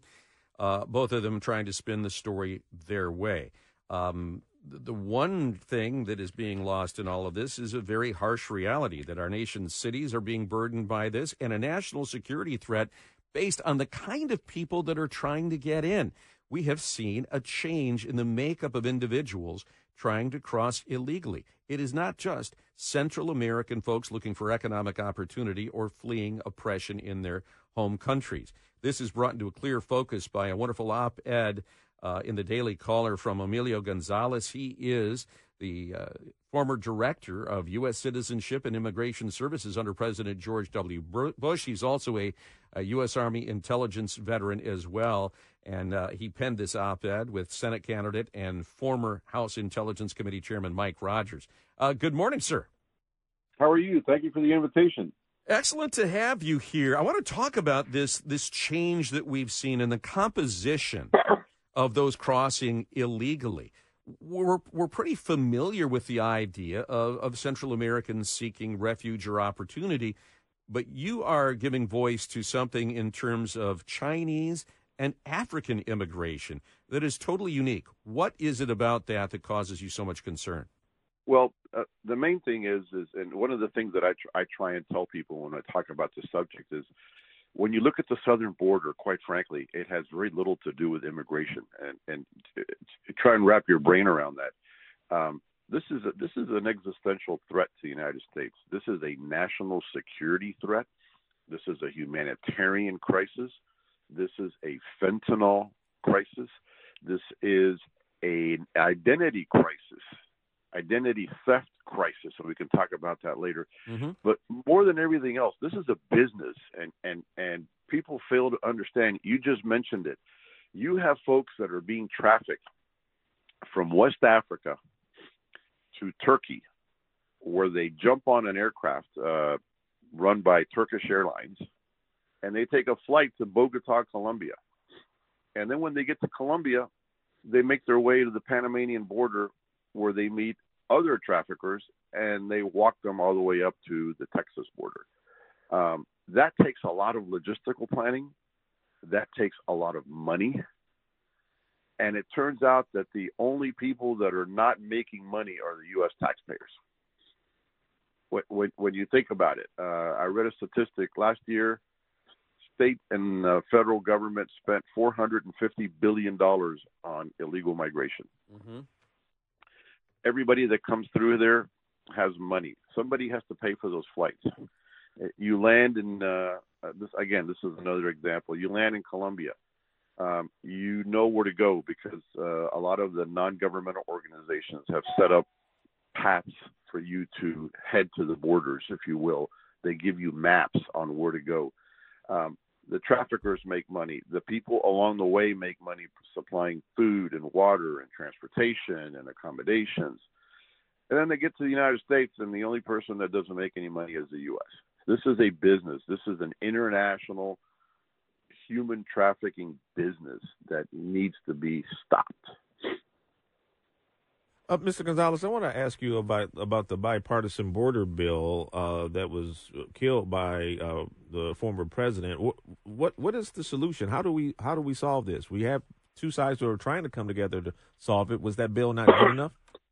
Well, the border bill, quite frankly, is a disaster. I mean, I, I read it twice. To the, the first time I read it, I couldn't believe how bad it was. I thought maybe I was missing something.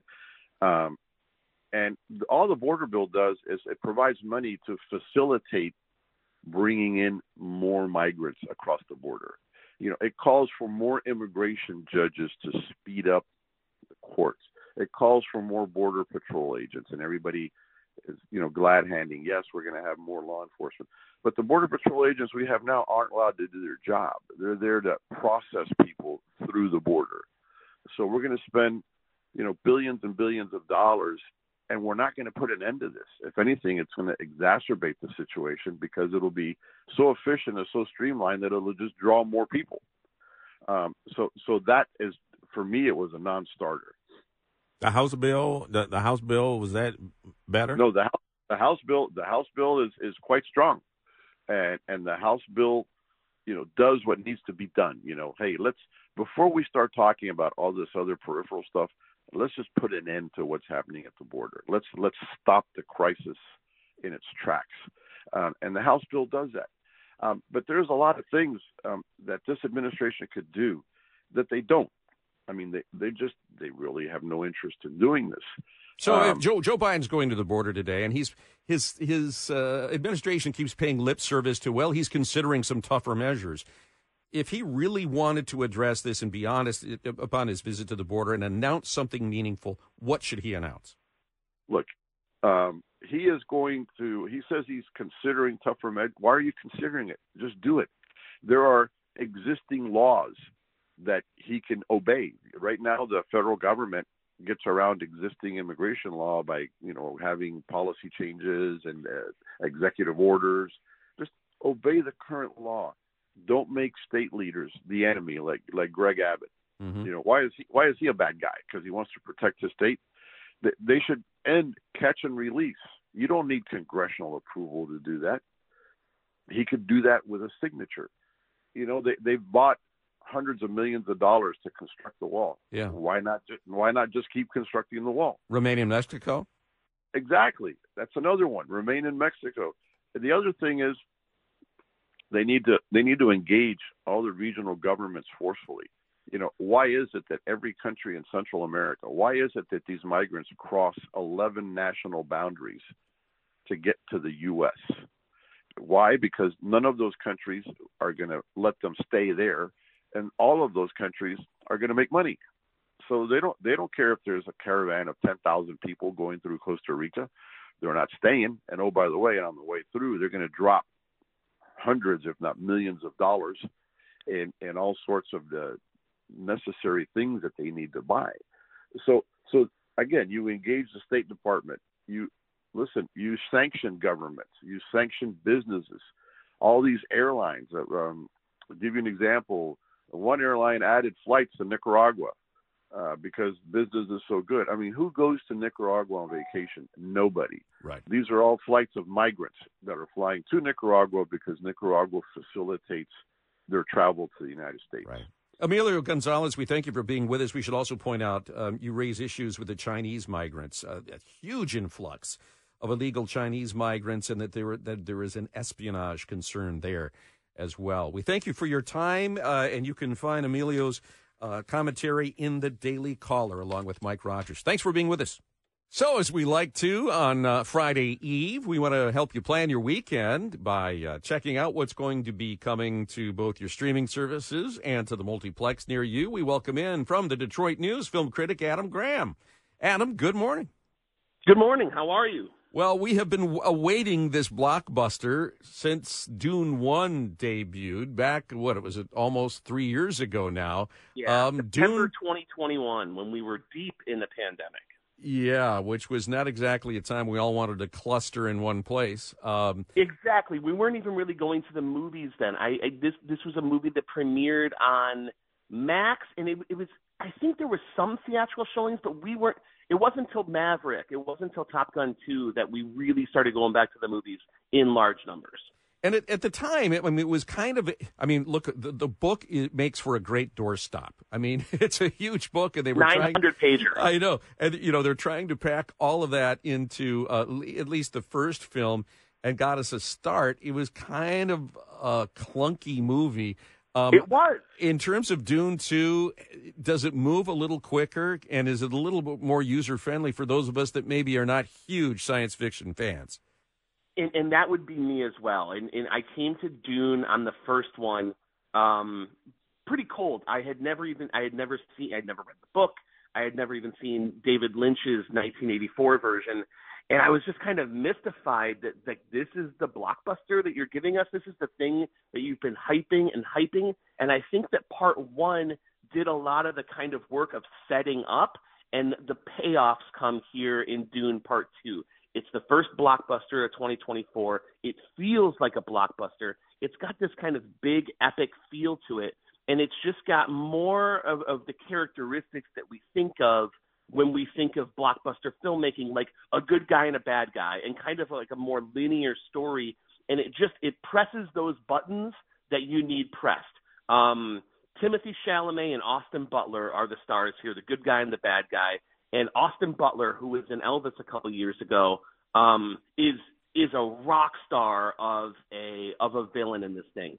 He looks menacing, he acts cold, and he kind of brings the energy that that first one was missing. This new one, and again, not a, didn't read the book.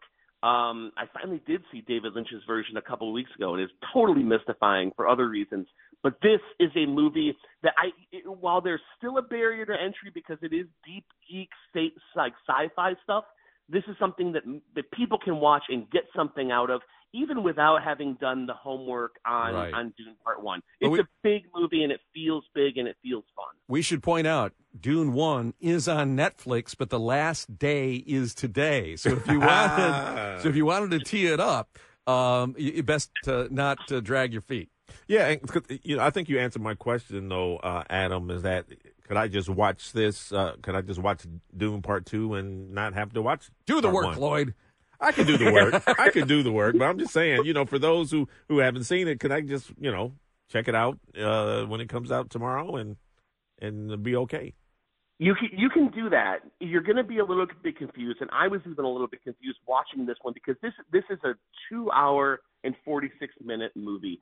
This movie is enough for two movies, and there's so many different characters. There's like I think seven Oscar nominees in this movie, um, in a, in a cast of you know two dozen characters that unfolds across several different planets in some other galaxy where the controlling factor of the universe is this substance called spice. And the first movie kind of set up this world of spice and the importance, and you know, spice, and it just seemed all kind of like silly.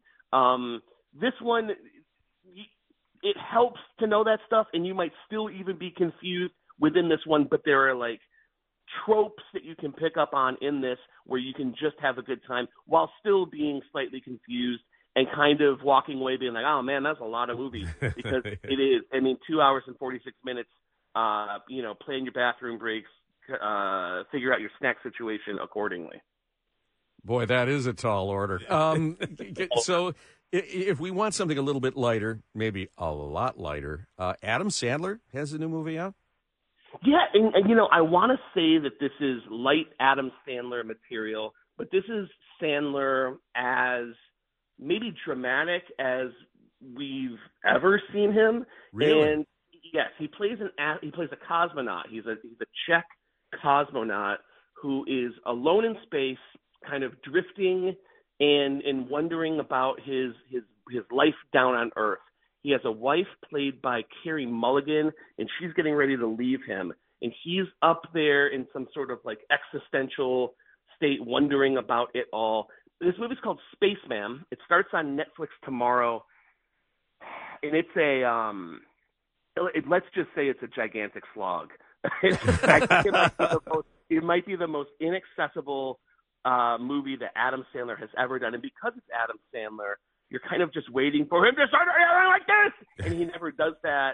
And you kind of wish that he would because his passenger on board this this spacecraft where he's floating through the stars is a gigantic spider, and him and the spider become friends. I mean, this is this is adapted from a, a, a Czech book that was came out maybe five or six years ago, and it it just kind of it's it's mystifying in in ways that we're not used to from our beloved Adam Sandler, who is always you know he'll he'll ground us, he'll he'll Yeah. make us laugh, he'll he'll save the day. He's he's not necessarily doing that here. I gotta Uh, say it- though, it- the times when I've seen him do something dramatic, it's been refreshing. Mm-hmm. Uh, he, he has some pretty good chops. He- I, I, I'm a huge Sandler fan. I have been forever. Um, and, and those those those glimpses into that other that other Sandler that he's given us, Punch Drunk Love, Uncut Gems, have been successful. This one is, is is one where it doesn't quite come together, and it's kind of confusing. I, I think so. So on Netflix, you know, you have your kind of um, your playthrough rates uh, people who who go through the entire movie. I have a feeling that most anybody who watch, a lot of people that watch the thing are going to drop out. It's just do they drop out at the at the at the hour mark?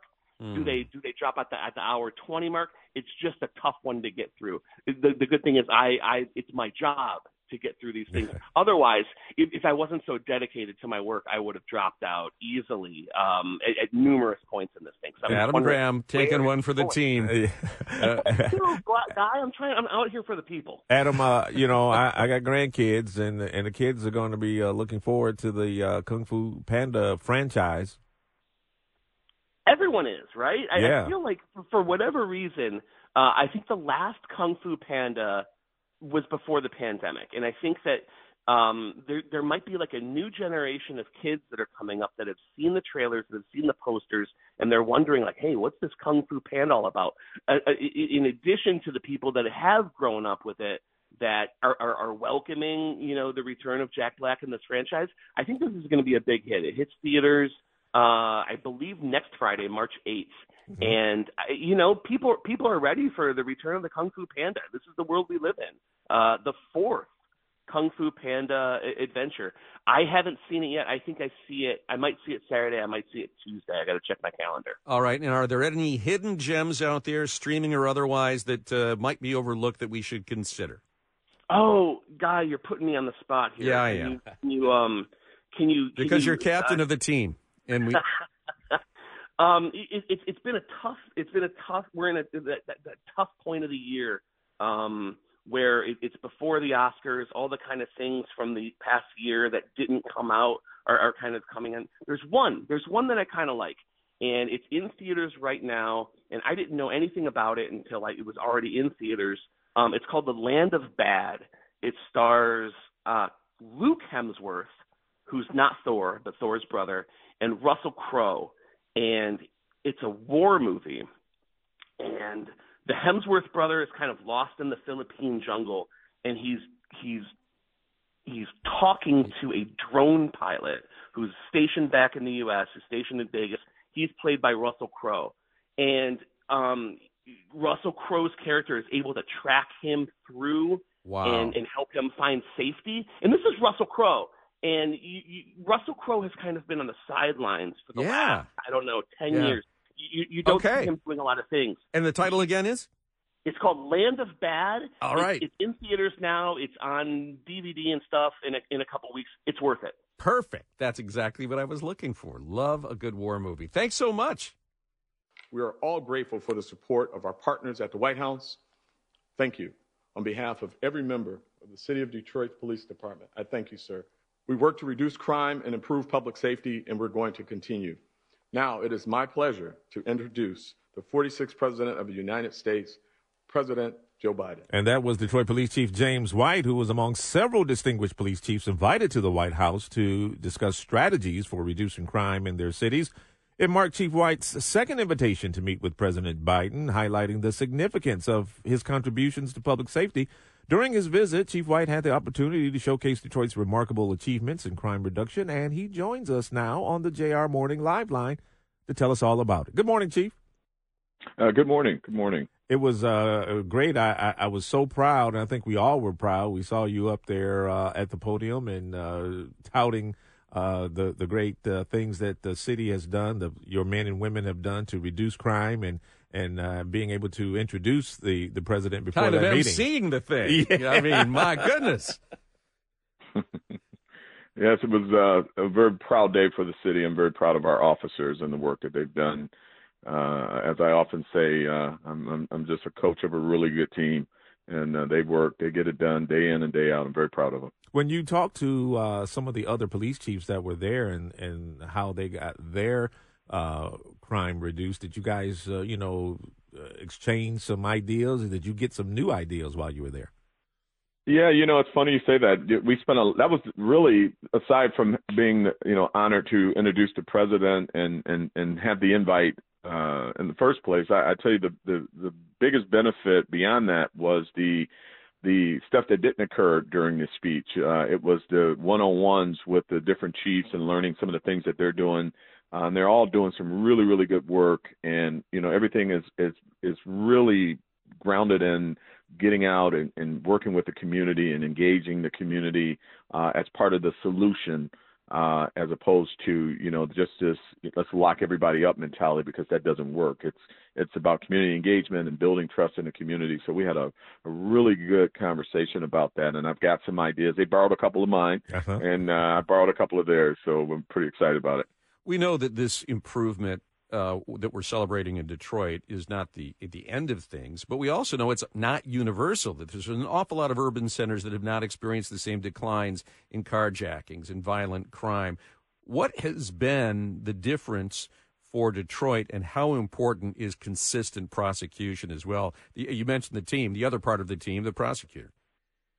Yeah, it really is. It's three tiers. It's the prosecution. You know, COVID created a situation uh, the pandemic where we we saw courts shut shut down and uh, you know really um, not being able to hold people accountable for violent crime had an impact. Uh, I got to give the mayor and, and the U.S. Uh, or the mayor and the 36th uh, District Court and uh, Third Circuit, uh, you know, our Wayne County exec. I, I've got to give them full credit for putting together a team of folks to address uh, you know, the, the backlog issue. The, the courts came to the table. The chief judge came to the table. Uh, the prosecutor, Kim Worthy herself, came to the table. Uh, Warren Evans uh, and, and the mayor, and we we rolled up our sleeves and we came up with a solution to help the courts. Uh, we some things that we needed to correct on our end in the police department, and it really, really uh, paid dividends to getting the courts much more efficient than they were. So that's one pillar. The other pillars are partnerships. I started to say the U.S. Attorney um, and all of those other players I just mentioned at the table and, and building on uh, addressing violent crime in the most violent areas of our city, not arresting everybody, but also looking at some of those things that we can do to prevent crime in the first place, uh, those socioeconomic issues and giving people services. And, you know, when you, when you've got people who are in the business of generally locking folks up at the table, giving people opportunities to get their GED and find jobs and things like that. It's it's a true game changer. Uh, I mean, it's it's incredible. And then finally, enforcement. The officers, the officers, um, you know, their raises, uh, not having to uh, worry about retention when you've got ten thousand dollar raises for the officers uh, and the officers that you see in Detroit. My goodness, they work. They yeah. work. Chief, uh, I, I got to ask you too about this uh, security breach that was exposed uh, to covert locations of ShotSpotter. I, I, understand it was this security breach that was uh, uh, letting people know where the sensors were all across the United States, and now you got people talking about uh, you know accessibility to sensitive surveillance data and racial profiling and violating civil liberties. Your thoughts on that? Mm-hmm. Yeah, you know, I, I I saw the article like everyone else, and I'm going to get and dive more into that. But I, I want to caution everybody because a lot of it is just when you listen to what f- people are saying uh, around it. What are they saying? Are we saying that so now we know where the sensors are uh, in areas of the city? Um, that are there to identify shots. So what are we saying? Are we saying then that don't shoot there? That's good for us. That yes, there's there's a sensor. Don't shoot here. And, and I got news for you. Don't shoot anywhere. Because what ShotSpotter does, and I don't work for the company, I'm not going to work for the company, but when you look at the reductions we've had, okay, it's it's in part due to our technology. It's ShotSpotter, it's Greenlight, it's all of the tools that we use to keep our city safe. Mm-hmm. And the same critics that are out here making noise and, and talking about uh, where the where the sensors are placed, what's their solution for people being shot in our community? Exactly. What's their solution? You know, what what where were they when that 11 year old was shot uh, laying on her couch? Where were they at? Where where were where were they at uh, uh, uh about those issues? So I'm going to get into it. Certainly, I'm sensitive to to privacy, but this does not compromise privacy. No, no, this is this, this, is saying that a sensor is in a particular area of the city. Would we prefer for you not to know that? Well, in some instances, only because we don't want you to pull the sensor down. Exactly. Okay? Are you worried about sabotage, Chief? You only got a few seconds left. Are you worried about sabotage because of this breach? Well, it, you know, we're going to be more sensitive to it, but but the idea is to make sure that the community understands – that this is a tool for their safety, and there should never be a place in the city that anybody should be comfortable shooting in. So I'm gonna, you know, I'm gonna get engaged in that heavily today and find out what, what, exactly what this means. But I can tell you right now, I know you got a couple seconds. The messaging around it is absolutely wrong. It is wrong. Chief, always a pleasure to have you on, and we just love your passion, and we love what you're doing for the city of Detroit, the men and women here, and all go, the partners. Go get them. And we'll All see right. you. Thank you. Thank you. Thank you, Chief. And we'll see you tomorrow. All Talk is next.